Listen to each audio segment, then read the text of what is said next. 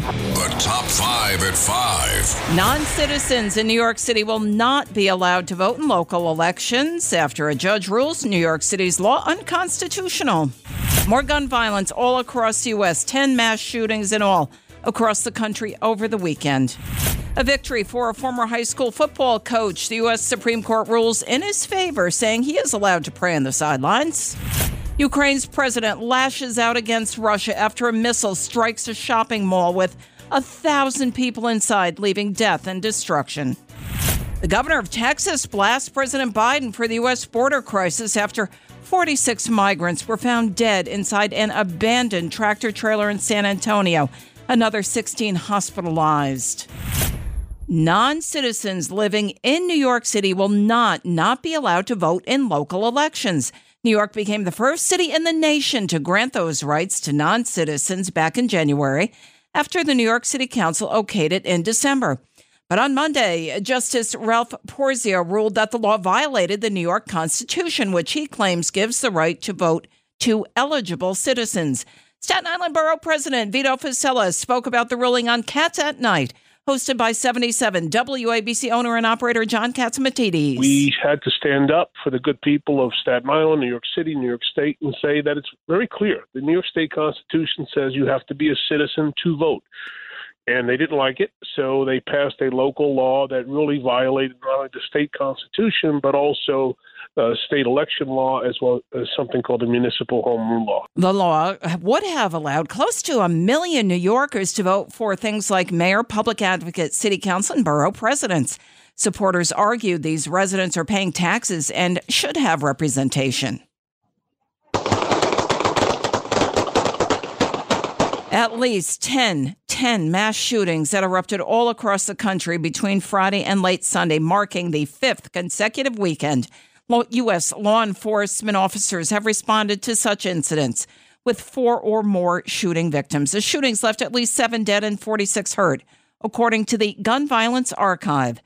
The string of consecutive weekend mass casualty incidents began over the Memorial Day holiday when at least 17 shootings left a total of 13 dead and 79 injured in cities all across the country.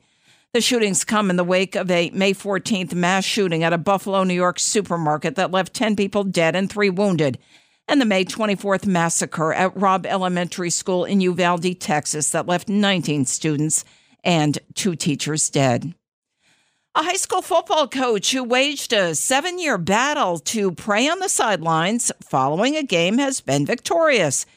This coach, this guy's named Joseph Kennedy. He's a former Marine. He says he's thrilled that the U.S. Supreme Court ruled in his favor.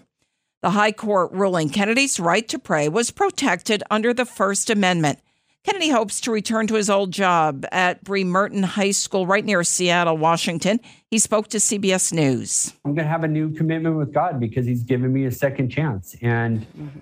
You know, I, will never give up my rights and I'll never give up thanking God. But uh, where I do it, the great thing is the court says it doesn't matter where I do it. And that's, that's, that's America for you.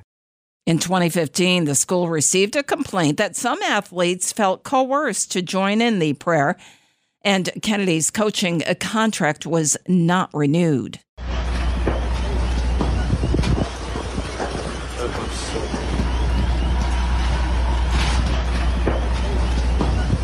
Ukrainian President Volodymyr Zelensky lashed out against Russian forces in a recorded speech on Monday. His speech hours after that missile struck a shopping mall.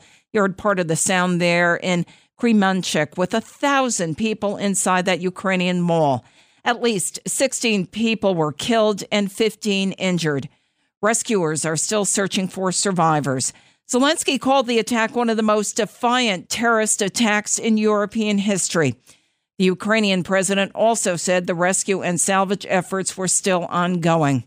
The Russian military has launched a full scale ground offensive in eastern Ukraine's disputed Donbass region since Moscow's invasion back on February 24th. Well, a horrific tragedy in the state of Texas. At least 46 people were found dead, all believed to be migrants, inside of an abandoned tractor trailer in San Antonio. That tractor trailer was carrying up to 100 people inside in San Antonio, Texas. All of these people discovered believed to be illegal migrants. Another 16 people, that includes 12 adults and some four children, were taken to area hospitals following this discovery. They were discovered after a city worker heard their cries for help. In a tweet, Texas Governor Greg Abbott said the discovery rests squarely on President Joe Biden. Abbott sent out a tweet. Abbott's tweet said that at least 42 people were found dead inside a truck carrying migrants in Texas. These deaths are on Biden, he said, before officials raised that death count from 42 to 46. Here's Chief Charles Hood of the San Antonio Fire Department. The patients that we saw were hot to the touch. They were suffering uh, from heat stroke, heat exhaustion, uh, no signs of water in the vehicle. It was a refrigerated tractor trailer, but there was no uh, visible working AC unit on that rig. The discovery on a day when temperatures in San Antonio reached 102 degrees. Three people are in police custody, according to San Antonio Police Chief Bill McManus, but he added it's unclear if they are connected to the situation. The U.S. Department of Homeland Security's investigation unit is leading the investigation, according to a spokesperson from Immigration and Customs Enforcement. It's the WABC Early News on 77 WABC.